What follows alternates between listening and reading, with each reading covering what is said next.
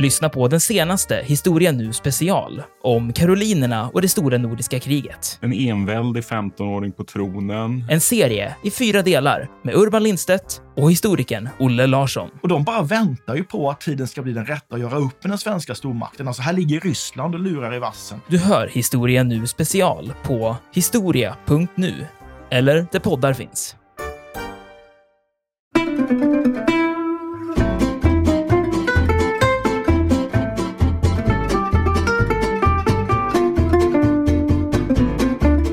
Den här ponnyexpresslinjen gick då genom ett enormt territorium och passerade alltså hela åtta delstater. Alltså, idag skulle vi kalla det för delstater i alla fall. Det var, alla var inte idag officiellt erkända som delstater på den här tiden. Men jag tänkte, jag, jag nämner dem vid namn bara för att det liksom ger en känsla för väldigheten i det här, en känsla för vidderna. Det började i Missouri, gick vidare genom Kansas, Nebraska, Colorado, Wyoming, Utah, Nevada och till sist då som nummer åtta, Kalifornien.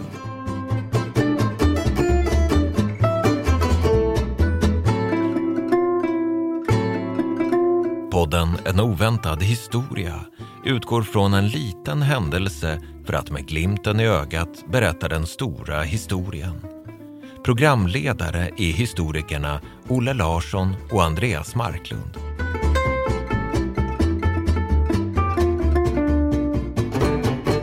Hallå där Olle! Hallå Andreas! Hur hänger saker och ting borta hos dig? Det är alldeles utmärkt. Perfekt! Här händer det spännande grejer, ska du höra. Vi ska nämligen prata om vilda västern idag. Och på sedvanligt maner så ska vi då försöka angripa det här ämnet på lite oväntat sätt. Nämligen genom att titta närmare på den så kallade Ponyexpressen. Känner du till den, Olle? Ja, men absolut. Det var ju när man var liten så läste jag ju väldigt mycket sådana här vilda västern-böcker. Tyckte jag var jätteroligt.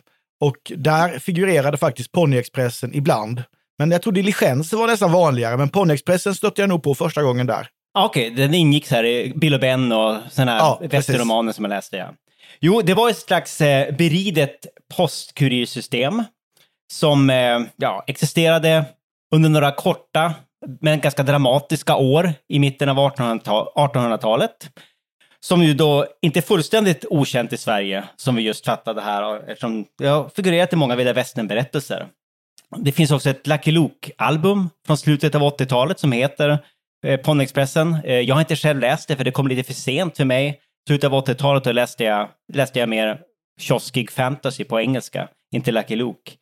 Men jag kommer ihåg att det gick ett, en tv-serie, en väldigt populär westernserie på TV3 på 90-talet som hette Ponyexpressen på svenska. Jag tror den hette Young Riders på engelska. Såg du den, Olle? Nej, det gjorde jag inte. Jag, jag gick forskarutbildning i historia på 90-talet. Hade ma- massa annat att göra. Så du hade, vad ska man säga, andra saker på tallriken just då? Ja, det var biskopsvisitationer fredag söndag. ja. Ja, men jag kommer ihåg då att eh, där kunde man se en ung, vad heter han, Josh Brolin spelade, jag tror det var Wild Bill Hickok, som har varit en del av den här historien. Alltså, han spelade en ganska perifer roll, men han var en del av Ponyexpressens historia.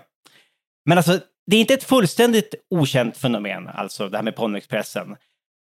Men jag vill ändå påstå att den sanna, eller vi kanske kan kalla det för den egentliga historien om Ponyexpressen, innehåller en hel del oväntade och väldigt, väldigt dramatiska inslag. I allt väsentligt så är det ju då en historia om ett slags brevbärare, låt vara av det beridna slaget.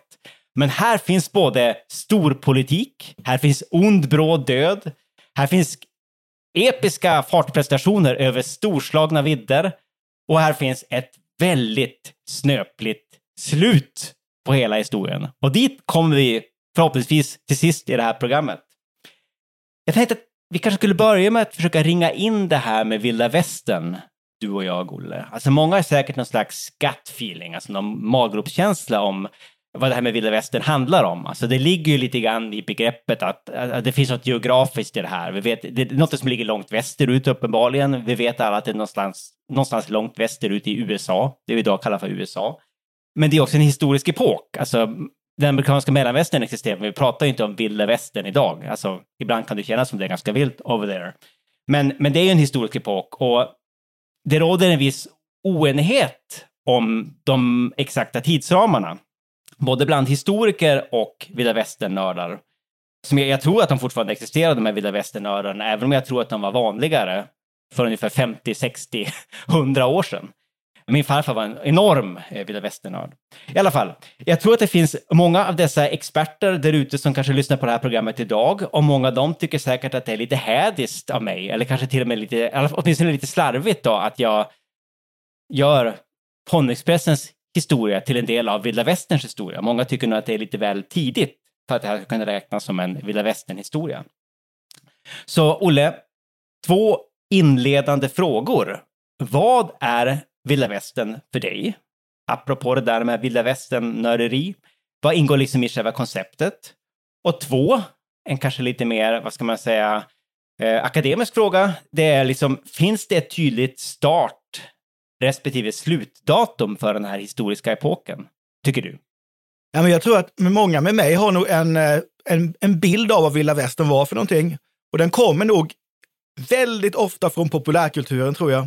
Men jag är ju uppvuxen med så kallade indianböcker, eh, hjortfot, Ja. eh, cowboys och, och vit, eh, indianer och vita, eh, diligenser, nybyggare, indianer, eh, skurkar, nybyggarsamhällen, små städer som ligger på ute i öknen. Det rullar sådana här kaktusbollar. Ja, Eh, det fanns ju massa sådana här se- serietidningar när jag var liten. Tomahawk, eh, Silverpilen, ja. ja, you name it. Så att jag har en mycket nära relation liksom, från populärkulturen till vilda västern. Och så det är klart att var, som varandes historiker så har jag en annan bild av vilda västern också. Där jag har också en bestämd uppfattning om när, alltså när den här klassiska vilda västern-epoken, när vi har den egentligen. Och jag tillhör väl de som säger att den börjar på 1860-talet. Okej. Det är efter, efter amerikanska inbördeskriget. Det har med kolonisationen västerut att göra, med the frontier. Just det. Ja. Och sen pågår den fram till ungefär 1890. Kolonisationen är över, man har liksom kommit fram till, till västkusten.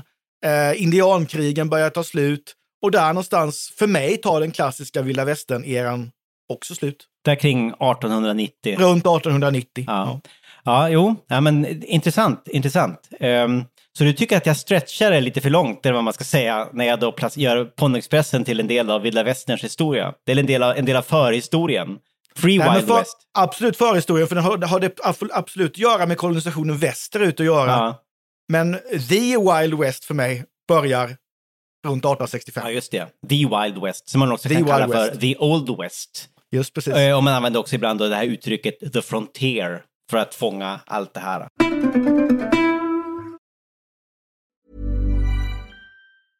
Cool fact a crocodile can't stick out its tongue. Also, you can get health insurance for a month or just under a year in some states. United Healthcare short term insurance plans, underwritten by Golden Rule Insurance Company, offer flexible, budget friendly coverage for you. Learn more at uh1.com. Hey, folks, I'm Mark Marin from the WTF Podcast, and this episode is brought to you by Kleenex Ultra Soft Tissues, your ally to help tackle your allergy symptoms this season. I love the change of seasons, but nobody loves pollen and all those other things floating in the air that make you sneeze during this nice weather. Kleenex Ultra Soft Tissues are hypoallergenic and allergist approved, so fight back against watery eyes and runny noses without worrying about irritating your skin. For this allergy season, grab Kleenex and face allergies head on.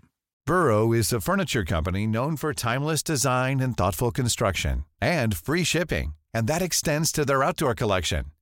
Their outdoor furniture is built to withstand the elements, featuring rust-proof stainless steel hardware, weather-ready teak, and quick-dry foam cushions.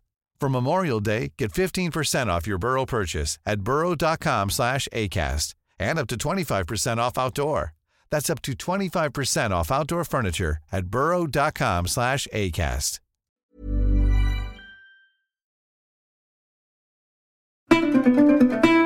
Men alltså det det handlar om är ju, är ju i grund och botten, menar jag då som historiker, om den här vita angloamerikanska koloniseringen, eller kanske erövringen kan man väl säga, av det här enorma landområdet väster om Mississippifloden under 1800-talet. Och det var ju då en process som ledde till att de människor som bodde i det här området, alltså den amerikanska ursprungsbefolkningen eller urfolket, de drevs ju undan successivt i en ganska våldsam process som knappast kan beskrivas som något annat än etnisk rensning, tycker jag. Och exakt när den här epoken började finns det ju lite olika idéer om. Det fattade du ju nu när du gick igenom dina egna, din egen, vad ska man säga, syn på saken. Jag håller med dig i, i mångt och mycket faktiskt, men jag har också noterat att det är ganska många som drar det lite längre bakåt i historien och menar då att det här kanske börjar egentligen i början av 1800-talet, alltså redan under Napoleonkrigen, 1803 till och med, då den amerikanska regeringen köpte territoriet Louisiana av fransmännen, av självaste Napoleon Bonaparte. Sen finns det ju då andra som istället då pekar på guldruschen i Kalifornien där 48 till, vad var det, 51, 52 som det egentliga startskottet där man pratar ju om 49ers, alltså det var hundratusentals människor, inklusive ett icke obetydligt antal svenskar, 49ers, som de migrerade västerut till Kalifornien för att söka lyckan och det blev alltså en riktig alltså en migrationsboom. Och som en Jag skulle nog kunna det- köpa den bilden också, att, det är liksom, att det, Kalifornien här är viktig i det här sammanhanget. Ja, ja, Jag precis. skulle kunna gå med på att flytta dem lite, lite tidigare. Ja, exakt. exakt. Absolut. Det, det, är det är i alla fall just det här att Kalifornien då upptäcks, liksom, kan man säga. Eh, blir den här migrationsmagneten. Och faktiskt då blir väldigt tidigt då, tidigare än mellanterritorierna, blir en amerikansk delstat. Alltså det sker redan, sker redan 1850. Det är en viktig anledning till att den här ponnyexpressen upprättas 1860. En väldigt viktig del av den här historien. Men alltså jag håller med dig. Alltså, avslutningen på amerikanska inbördeskriget, alltså, det händer ju någonting. Det är i alla fall ett väldigt viktigt kapitel. Det är milstolpe i den här processen. För att det är ju då som den här amerikanska, eller vad ska man säga, den här migrationen västerut. Go West Young Man. Det är då det kommer igång på allvar. Jag tror det där citatet, Go West Young Man and grow with the country, tror jag det är. Det, det kommer från det året. Det är någon sån här amerikansk tabloidtidning, New York Tribune, eller något sånt, som, som ofta citeras för, för, för de här orden. Och en av anledningarna är dels att det har lugnat ner sig i USA, där på 1860-talet, alltså efter, efter 65, efter många år av oroligheter och regelrätta, eh, ett regelrätt krig. Ju. Men det handlar också om att den amerikanska regeringen, den federala regeringen då, under inbördeskriget 1862 inför en ny lag som heter The Homestead Act, som ju då lovar gratis mark åt nybyggare som ger sig iväg västerut för att odla upp vildmarken. Där ute. Och den var ju väldigt viktig för svenska emigranterna också, att den ja, fanns. precis. När, när den svenska massemigrationen drar igång i slutet på 1860-talet så är det ju löftet om, om, om, om gratis, eller i alla fall väldigt, väldigt billig mark, som Ja. lockar väldigt många. Ja, och bli en, en, en fri bonde, en Ja. homesteader. Och bryta there. ny mark. Ute, ute på prärien, eller vart det nu kan vara. Och slutdatum då? Jo, men alltså 1890, det tycker jag också, det är, det är en väldigt stark kandidat. Alltså då, inte minst på grund av att då kom det ju då, vad ska man säga, en proklamation från USAs folkräkningsmyndighet att the frontier inte existerade längre. Alltså man, hade, man insåg, ansåg att nu, det där gränslandet mellan koloniserat och icke-koloniserat territorium, alltså det som var den vilda västern, fanns inte längre. För nu hade liksom, eh, ja, eh, befolkningen av de inre territorierna gått så pass långt. Och så var det ju dessutom 1890 då som de här äh, massakern Wounded Knee ägde rum, då den amerikanska armén genomförde då ett väldigt hårt anfall mot ett Lakota-läger. Alltså Sioux-folket sa man när jag var ung. Och det räknas ju som i princip avslutningen på det här äh, månghundraåriga motståndet som den urs amerikanska ursprungsbefolkningen hade genomfört då med, med vapen i hand mot den här koloniseringsprocessen. Så 1860-ish till 1890 ungefär är väl den klassiska västernepoken. Men man kan också se 1912 som slutdatum. Det var då Arizona blev en officiell delstat. Man kan till och med se 1956, för det var då Alaska som man ju köpte 1867 eh, från ryssarna. Det var då Alaska blev en, en, en officiell delstat. Men jag vet inte om det håller att säga att, liksom att vilda västern-eran pågick fram till 1950-talet. Ja, det känns lite väl för min del. Jag tror inte min liksom- farfar skulle gå Am- med på det. Ja, Jag har väldigt svårt att sätta amerikanskt 50-tal som någon slags Ja, vilda, vilda västern-period. Jag är lite för fast i 1860-talet för det tror jag. Men du Olle, det vad jag gör med är alltså ett, ett ytterligt dramatiskt, omvälvande och blodigt skede i historien. Det har vi liksom konstaterat nu. Så nu tycker att vi kan kosta på oss att bli lite konkreta och kanske lite mer gladlytta eller gladlynta igen. Och vi kanske kan ta och kika närmare på den här äh, oväntade delen igen då av den här historien, alltså ponnyhästarna. Nu släpper vi in ponnyhästarna. Det har blivit dags för en stämningsbild, Olle. Året är 1860 och vi har hunnit fram till mitten av maj. Förmodligen är det väldigt, väldigt varmt ute för vi befinner oss i Nevada. En del av USA som mest av allt består av öken och i viss utsträckning också då väldigt höga berg. Sierra Nevada finns det något som heter på gränsen mellan Nevada och Kalifornien. Och vid foten av dessa berg ligger, ja, något jag då på svenska skulle uttala som Tahoesjön. Lake Tahoe, tror man säger på amerikanska. Och här vid då den östra strandbrinken har Ponyexpressen ett av sina skjutshåll. Kanske man kan säga. Det är alltså en, en, en hästbytesstation i allt väsentligt. Som kallas då för Friday Station. Och här år 1860 så jobbade en ung och slank invandrare från Storbritannien kallad Pony Bob. Egentligen heter han då Robert Haslam. Han är kurirryttare och ansvar för sträckan mellan Friday Station och Buckland Station som ligger 12 mil, 120 kilometer längre österut. Den här dagen ger sig då Pony Bob iväg, som man brukar göra med den östgående posten från San Francisco med då slutdestination Washington, New York och andra hotspots på den amerikanska östkusten. Pony Bob övertar då den här postväskan från ryttaren som kommer sprängande västerifrån. Dukadun, dukadun, dukadun.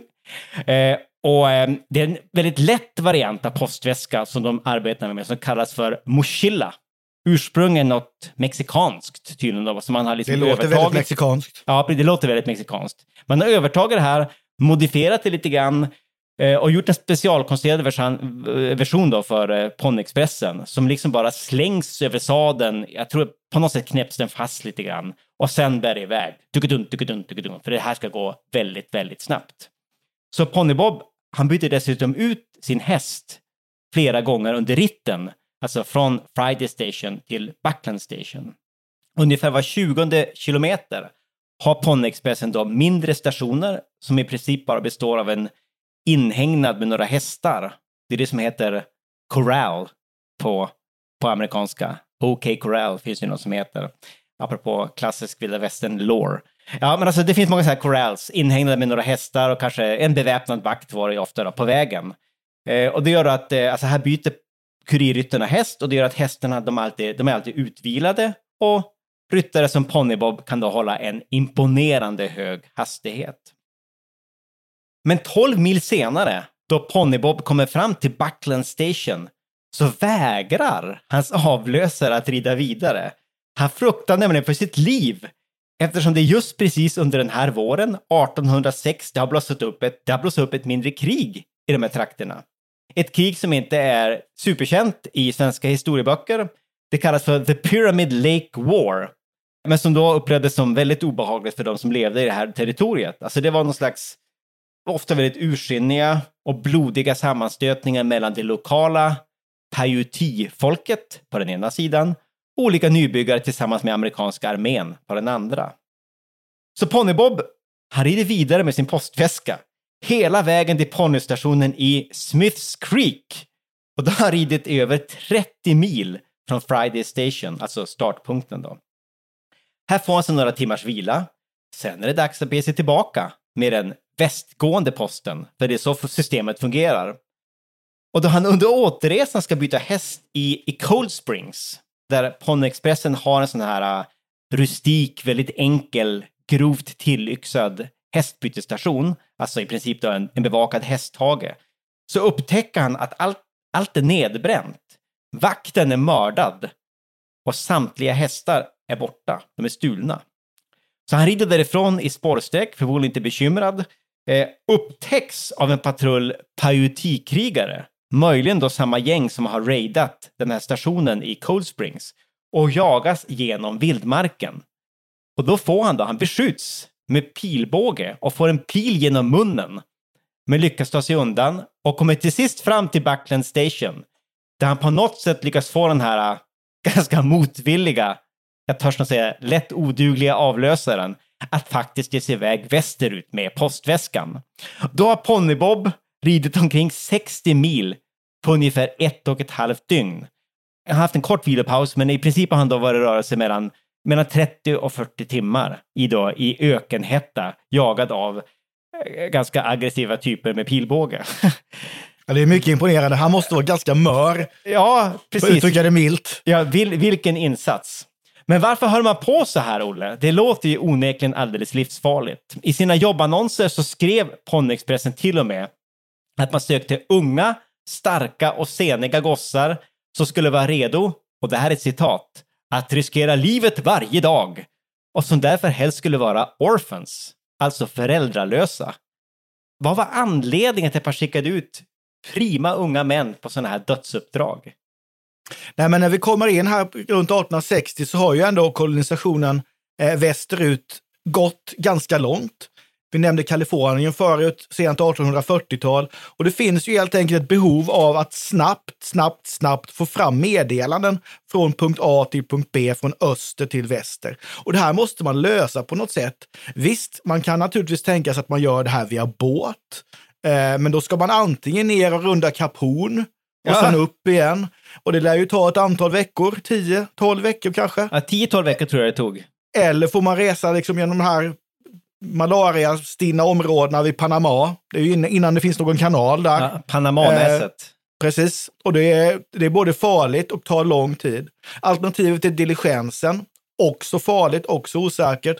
Ja, det finns helt enkelt en marknad för Ponyexpressen runt 1860 skulle jag säga. Precis, det finns, en, det finns ett starkt behov. Alltså man, det fanns ju telegraflinjer då, både på öst och västkusten, men de gick ju inte hela vägen. Från östkusten så gick det då en telegraflinje, alltså som var uppkopplad till Washington och eh, ja, hela östkusten. Den, Den gick fram till staden St. Joseph i Missouri. Men alltså skulle man få fram då ett brådskande meddelande till Kalifornien i dessa, som sagt, ganska oroliga tider, då det var ett, eh, ja, ett, ett kommande inbördeskrig i bakgrunden. Då var det alltså diligens eller postbåt som gällde och det tog normalt ungefär tio veckor. Det är inte speciellt snabbt. Och det var i det läget då som eh, Ponnexpressen upprättades i nådens år 1860 under vintern och fick namnet Central Overland California and Pikes Peak Express Company. Ett ganska imponerande namn. Ja, verkligen, verkligen. Eh, ja, det, Haft problem med sin marknadsavdelning tror jag. de- definitivt. Ponyexpressen är något klatschigare. Och det täckte ju då en sträcka på över 300 mil med omkring 190 skjutshåll, eller ponnystationer kanske man kan kalla det för, som var utplacerade då mellan den här staden St. Joseph i Missouri, som ju hade då en telegrafstation som var uppkopplad till Washington. Det var den östliga slutdestinationen. Och så var då staden Sacramento i Kalifornien. Det var då den västliga slutstationen. Därifrån gick då post, från Sacramento gick posten vidare då med hjulångare till San Francisco, som var den egentliga slutdestinationen. Det, det tog bara några timmar. Den här Ponnyexpresslinjen gick då genom ett enormt territorium och passerade alltså hela åtta delstater. Alltså, idag skulle vi kalla det för delstater i alla fall. Det var, alla var inte idag officiellt erkända som delstater på den här tiden. Men jag tänkte, jag, jag nämner dem vid namn bara för att det liksom ger en känsla för väldigheten i det här, en känsla för vidderna. Det började i Missouri, gick vidare genom Kansas, Nebraska, Colorado, Wyoming, Utah, Nevada och till sist då som nummer åtta, Kalifornien. Då började de bygga upp det här systemet då under vintern 1860 och köpte enorma mängder hästar, jag tror 400 stycken, och anställde ett hundratal ponnyryttare då, så starka seniga gossar. Men den 3 april 1860 så hände det någonting. Då eh, gav sig den första postryttaren iväg västerut med sin eh, postväska. Vad hände då, Olle? Ja, han, han, han rider ju iväg, han är rätt snabb. När han väl kommer fram till, till målet där så blir det ju, det är ju folkfest när han kommer fram. Ja, Det är ju oerhört stort. Och han gör väl det här på ungefär, tar ungefär tio dagar. ja det tar exakt tio dagar. Ja, Hela vägen till ju- San Francisco. Ja visst, och det är mycket imponerat. Sista sträckan går väl med båt? Va? Ja, precis, det är hjulångare. Ja, precis. ja, just det. Presidenten är väl på plats också. Buchanan, James Buchanan. Och det är liksom kyrkklockorna ringer och ja, det är feststämning när den första leveransen med Ponyexpressen når sitt mål. Ja, det är jättestort. Det är en hel, vad ska man säga, media-event. Den amerikanska pressen rapporterar ju väldigt detaljerat om hela den här ritten. Men framförallt naturligtvis om den, om den festliga ankomsten med de här kyrkklockorna, orkestrarna, folk som hurrar och viftar med flaggor både i Sacramento och San Francisco. Och, och dessutom kan man läsa i tidningar om innehållet i den här postväskan. Det var 49 privata brev, det var fem telegram, olika typer av officiella dokument. Bland annat då ett brev från James Buchanan, USAs president just då, till guvernören i Kalifornien då, där han gratulerade Kalifornienborna för att de nu, nu hade man liksom lyckats, genom Ponyexpressen lyckats knyta ihop de här två landsändarna.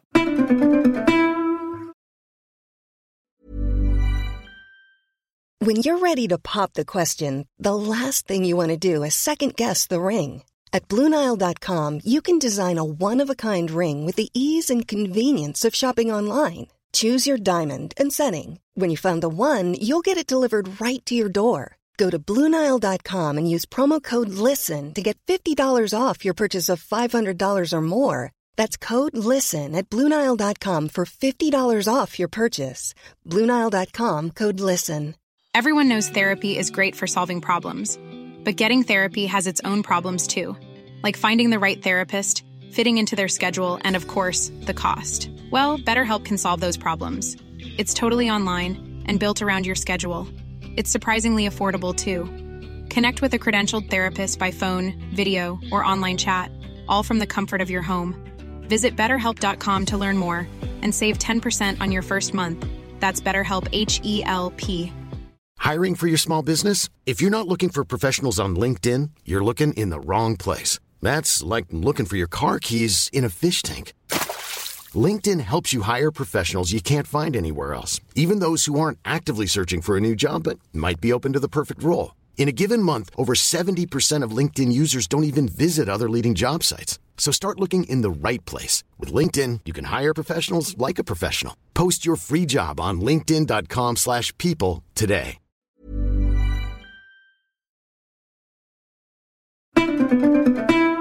Så liksom det här med att man kunde leverera en postväska, en välfylld postväska på, på tio dagar, det ansågs ju vara rekordsnabbt. Det var verkligen något som imponerade. Hemligheten var nog delvis att man hade väldigt bra hästar. Nu är jag verkligen inte någon hästexpert, men eh, man hade ju då lokala mustanger, sådana här amerikanska vildhästar som, hade, ja, som man hade tämt då. Och Morgan-hästar, som det hette, som man då köpte upp via armén. 400 sådana köpte man, man anställde ungefär 100 ryttare. Och man hade dessutom ett väldigt smart stafettsystem. Alltså delvis av samma karaktär som man också byggde upp i Europa lite tidigare då, under 1500 och 1600-talen. Det har vi pratat om i tidigare avsnitt när vi pratade om stenbockskurir. Jag har ju en, tyvärr en, på gott och ont, en posthistorisk sida som i, i, emellanåt kräver uppmärksamhet. Men i USA så var det liksom, där var det fler hästbyten, det var fler hästar än Europa och man hade fler ryttare. Och det är väl tätare hästbyten också? Det var mycket, mycket, mycket tätare hästbyten. I alla fall det gör att man får mycket högre hastighet. Precis, än, än man någonsin hade haft då i, i alla fall, eh, i alla fall man hade då på, på 1600-talet. Och man hade då en, en mycket, mycket hårdare disciplin med de här postrytt... Alltså bara att man hade de här specialkonstruerade postväskorna som de skulle ju kastas mellan de här stafettryttarna. Man kan liksom se den här, måla upp en bild av hur snabbt det går. En, en ryttare kommer, kastar väskan till nästa som bara fortsätter i full galopp. Ja, jag menar precis. Det, det är en fascinerande det, liksom, eh, mental bild som dyker det, upp. Det, det, finns något episkt i det här ja. som gör att man förstår att man har fortsatt att berätta om det här eh, genom liksom generationerna efteråt. Även om det, som det kommer vi till snart, eh, faktiskt var ett system som existerade under en väldigt väldigt kort tidsperiod. Men alltså på vissa hästar, eller på vissa, förlåt, vissa sträckor så kunde de här hästarna uppnå hastigheter på mellan 15 och 20 kilometer i timmen har jag läst. Vilket då kan jämföras med de ungefär 7 till 8, max 10 kilometer i timmen som man uppnådde i Europa på 1600-talet. Och hastighetsrekordet för ponnyexpressen var då 7 dagar och 17 timmar för den här sträckan då, St. Joseph, Missouri till, till San Francisco. Men det var då en eh, högprioriterad le leverans som innehöll det är ju rätt intressant. Det var Abraham Lincolns inauguration speech, alltså hans invigningstal i mars 1861. Vilket ju bara är, vad är det, är det två veckor innan Ja, amerikanska två inbördeskriget? veckor innan Ja. kriget bryter ut. Ja, Är det Det- 12 ja. april va? Fort Ja. Sumter, där ja, Ja. En väldigt högspänd tid då det var extra viktigt med snabba och välfungerande kommunikationer. Och en viktig del av den sträckan, alltså en snubbe som det finns belägg för att han red med det här meddelandet, det var ju då vår vän Pony Bob. Han var redan då något av en legend i den här branschen. Han ska ha ridit då nästan 20 mil på 8 timmar och 20 minuter. Men- Men vad, vad kunde hända på vägen då, Olle? Nej, det här var ju naturligtvis fullständigt livsfarligt. Eh, och, och, och, eh, man kunde råka ut för alltså, olika sorters väder. Det kunde bli jättekallt, det kunde börja regna, det kunde bli stekhett. Man var hela tiden utsatt för, för vädrets makter. Och det, det är ju några gånger det håller på att gå illa också. Någon som håller på att- att frysa ihjäl, till exempel. Han drabbas av en snöstorm i Klippiga bergen. Men sen fanns det ju naturligtvis onda människor. Det fanns ju stråtrövare, det fanns vilda djur. Det fanns eh, vi har redan nämnt de här eh, i- indiankrigen man kunde Ja. hamna i. Alltså, det- Paiute-folket där ja. Det fa- fanns en stor mängd faror man kunde råka ut för helt enkelt. Precis, ja, men det är väldigt olycksaligt för de här postryttarna, men förmodligen ganska symptomatiskt för, vad ska man säga, stämning under den här fasen av i Amerikas historia. Att det här Paiute-kriget bryter ut ungefär samtidigt som Ponyexpressen öppnar.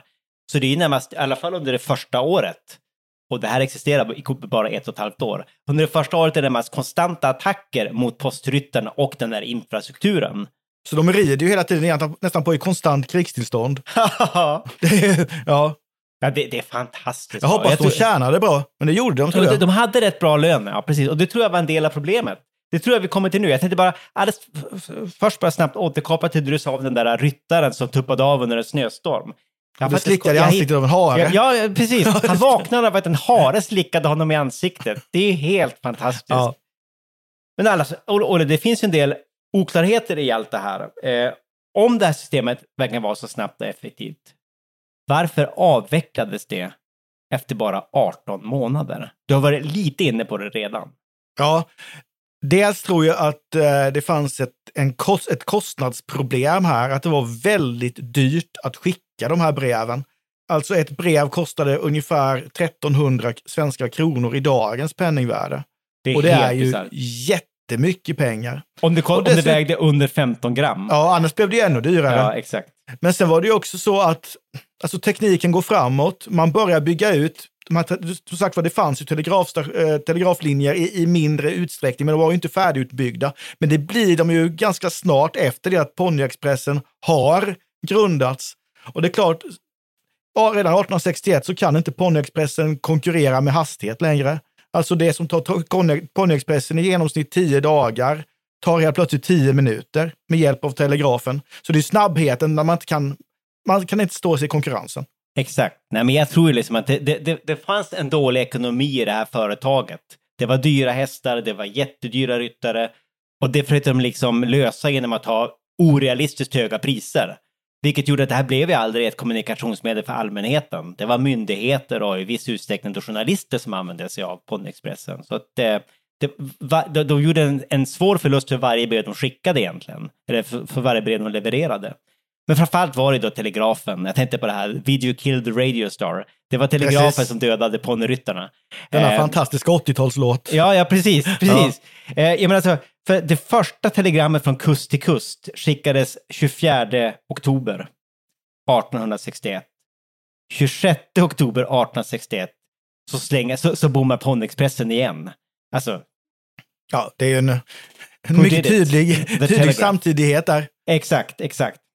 Och det var naturligtvis det här med, alltså det, det, det framstod extremt långsamt och föråldrat då. Alltså, Ponyexpressen förvandlades helt enkelt till, till snigelpost.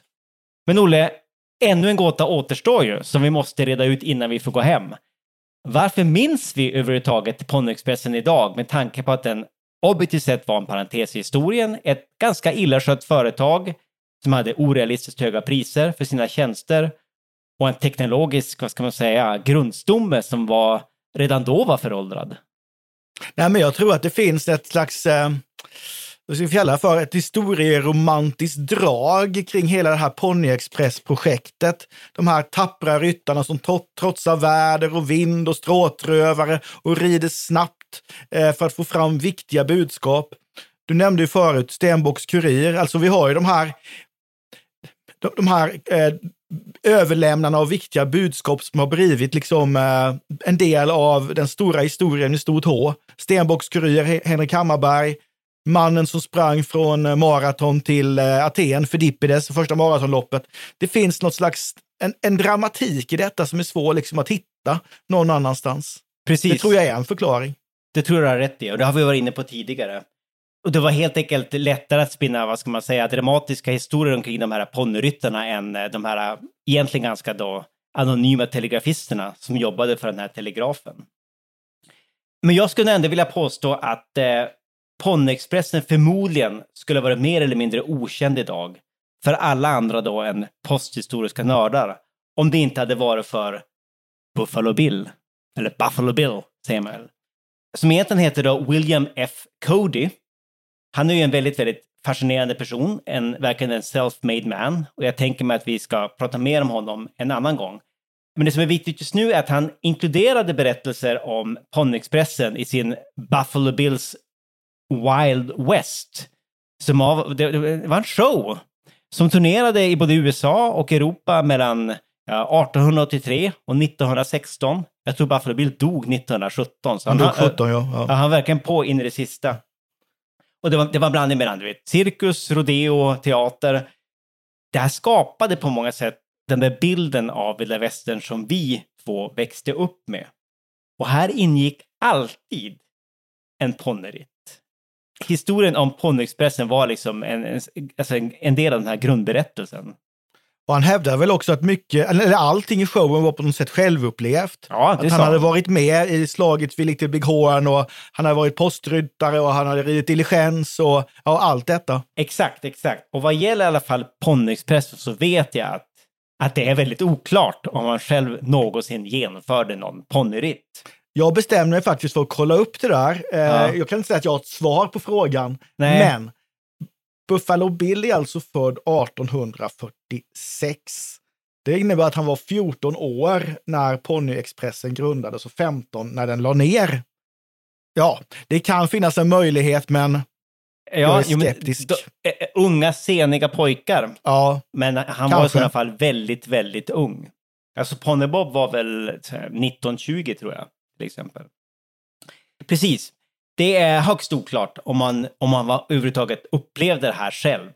Men det spelar ingen roll, han var med liksom och skapade, vad ska man säga, berättelsen om eh, Ponyexpressen. Och han gjorde den berättelsen till en del av en mycket större och viktigare berättelse, nämligen berättelsen om vilda västern.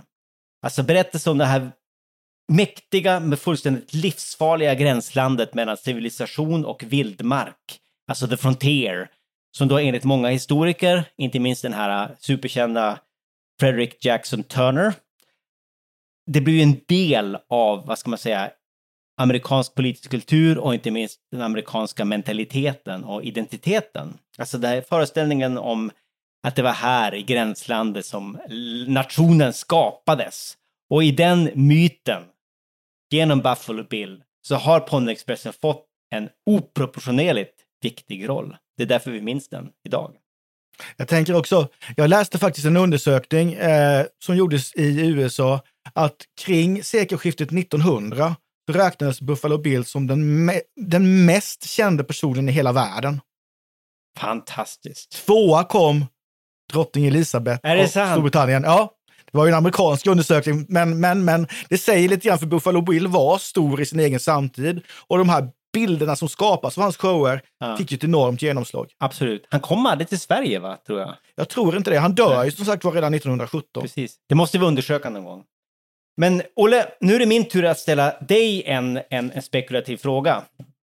Tror du att ett sånt här kommunikationssystem baserat på snabba djur och snabba byten skulle kunna få en renässans idag? Alltså det är ett faktum att användning av brevduvor faktiskt pikade under första och andra världskriget eftersom det ibland ofta kunde vara säkrare att skicka iväg en duva än att vet, lyfta på fälttelefon, tele, fälttelefonluren. så skulle ponnyn kunna komma tillbaka på ett liknande sätt. Och skulle man kunna tänka sig en, jag vet inte, en svensk variant, en kanske en ren eller älgexpress mellan strategiskt viktiga punkter i Norrland?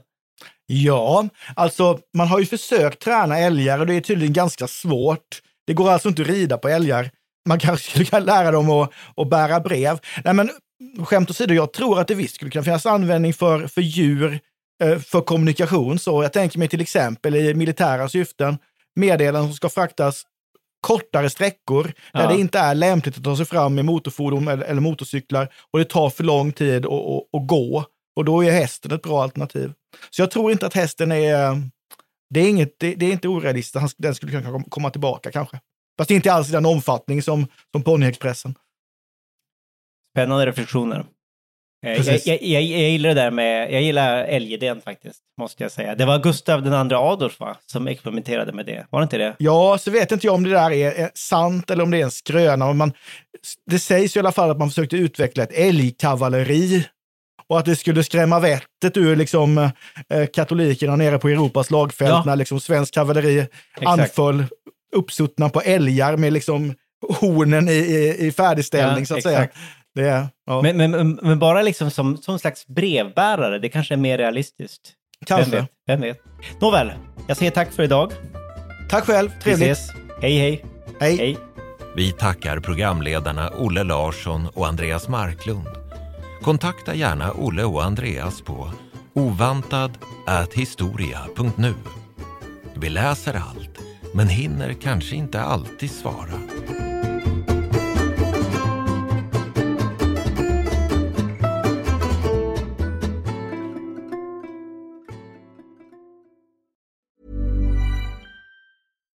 Deserves the best, and there's no better place to shop for Mother's Day than Whole Foods Market. They're your destination for unbeatable savings, from premium gifts to show-stopping flowers and irresistible desserts. Start by saving 33% with Prime on all body care and candles. Then get a 15-stem bunch of tulips for just $9.99 each with Prime. Round out Mom's menu with festive rosé, irresistible berry chantilly cake, and more special treats. Come celebrate Mother's Day at Whole Foods Market. Hey, it's Paige DeSorbo from Giggly Squad. High quality fashion without the price tag. Say hello to Quince.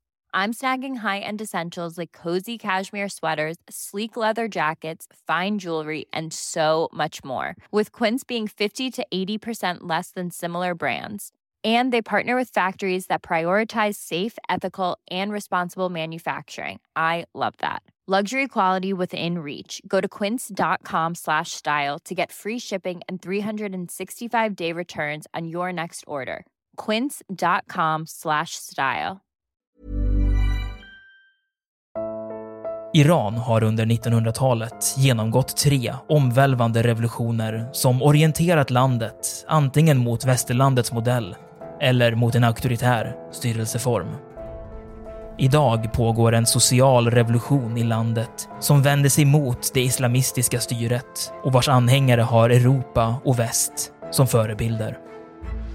I en viktig bok ger idéhistorikern Mohammad Faslashemi en djupare förståelse för dagens dramatiska händelseutveckling. Iran mellan tre revolutioner är utgiven av förlaget Historiska Media. Beställ den fysiska boken på förlagets hemsida historiskamedia.se eller köp den i en bokhandel nära dig.